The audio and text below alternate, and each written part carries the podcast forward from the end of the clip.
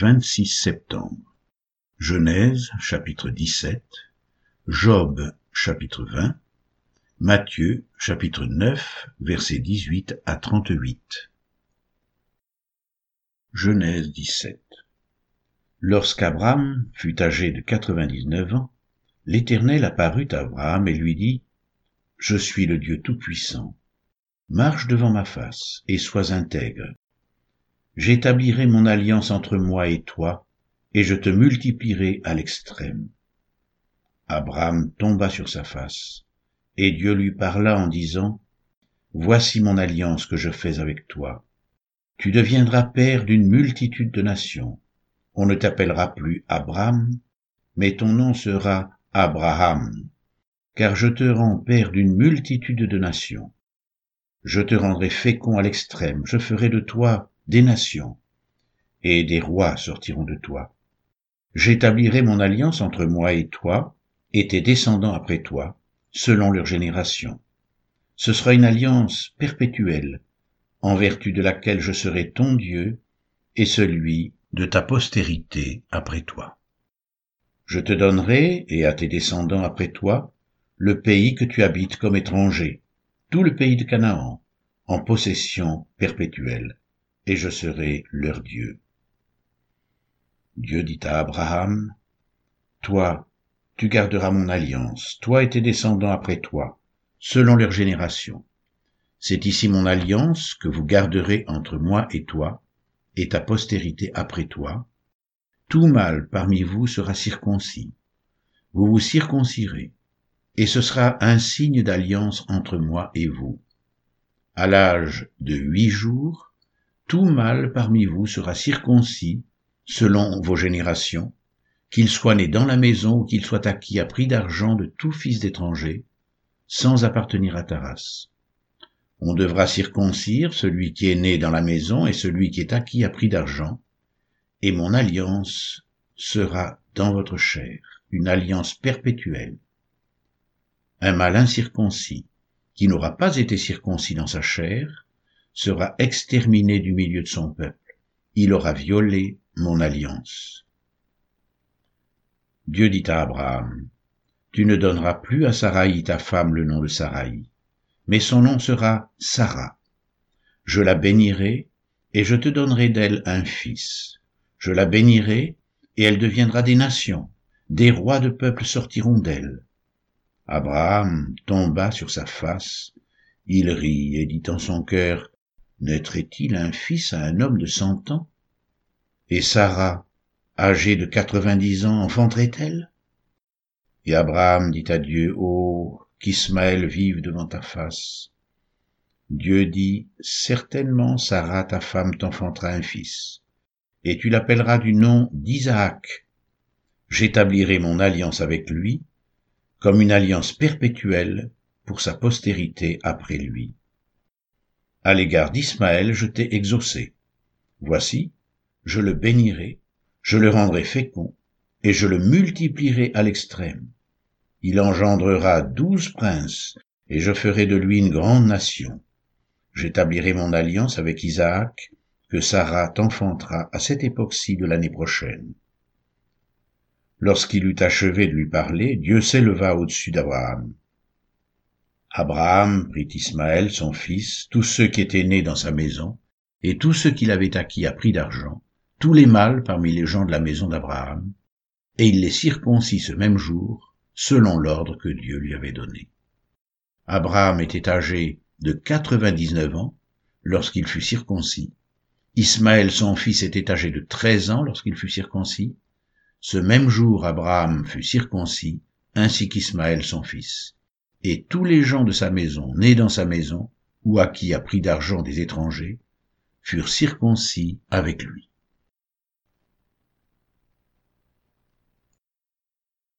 Job 20 Sophar de Naama prit la parole et dit Mes pensées me forcent à répondre, et mon agitation ne peut se contenir. J'ai entendu des reproches qui m'outragent.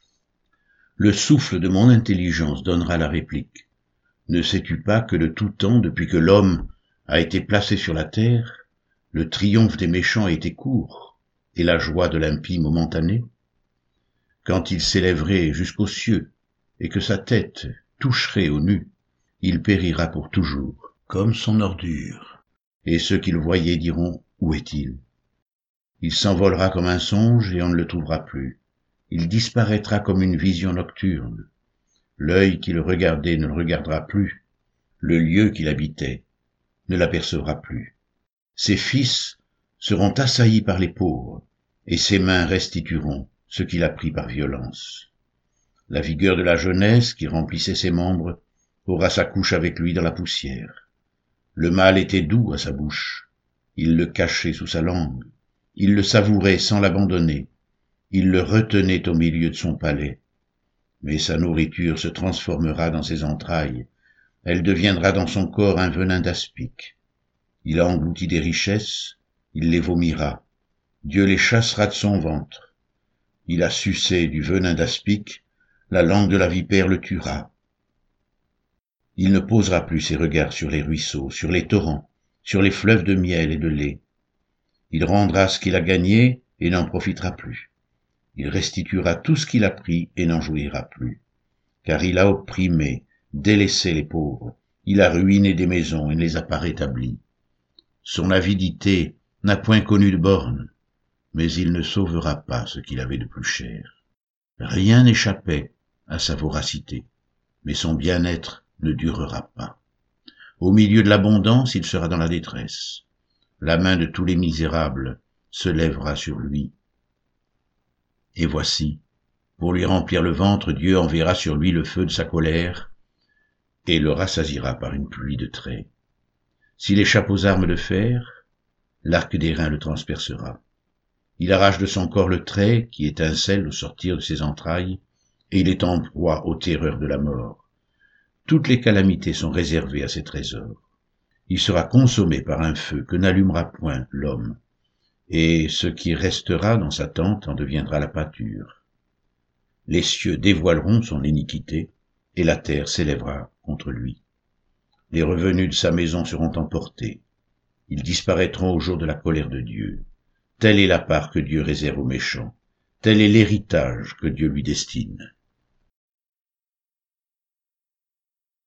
Matthieu 9, 18 à 38 Tandis qu'il leur adressait ces paroles, voici, un chef arriva, se prosterna devant lui et dit, Ma fille est morte il y a un instant, mais viens, impose-lui les mains et elle vivra.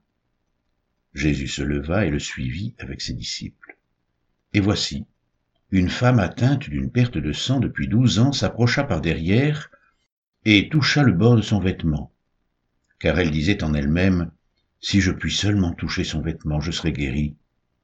Jésus se retourna et dit en la voyant, Prends courage, ma fille, ta foi t'a guérie. Et cette femme fut guérie à l'heure même.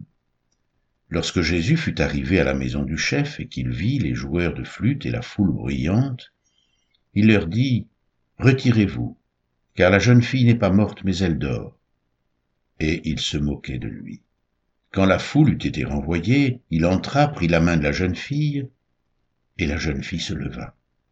Le bruit s'en répandit dans toute la contrée. Étant parti de là, Jésus fut suivi par deux aveugles qui criaient Aie pitié de nous, fils de David. Lorsqu'il fut arrivé à la maison, les aveugles s'approchèrent de lui et Jésus leur dit Croyez-vous que je puisse faire cela Oui, Seigneur, lui répondirent-ils.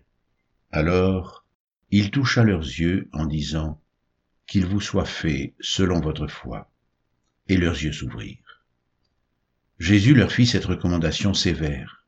Prenez garde, que personne ne le sache. Mais dès qu'ils furent sortis, ils répandirent sa renommée dans tout le pays. Comme ils s'en allaient, voici, on amena à Jésus un démoniaque muet. Le démon ayant été chassé, le muet parla, et la foule étonnée disait, Jamais pareille chose ne s'est vue en Israël. Mais les pharisiens dirent, c'est par le prince des démons qu'il chasse les démons. Jésus parcourait toutes les villes et les villages, enseignant dans les synagogues, prêchant la bonne nouvelle du royaume et guérissant toute maladie et toute infirmité. Voyant la foule, il fut ému de compassion pour elle, parce qu'elle était languissante et abattue, comme des brebis qui n'ont point de berger. Alors il dit à ses disciples, La moisson est grande, mais il y a peu d'ouvriers. Priez donc le maître de la moisson d'envoyer des ouvriers dans sa moisson.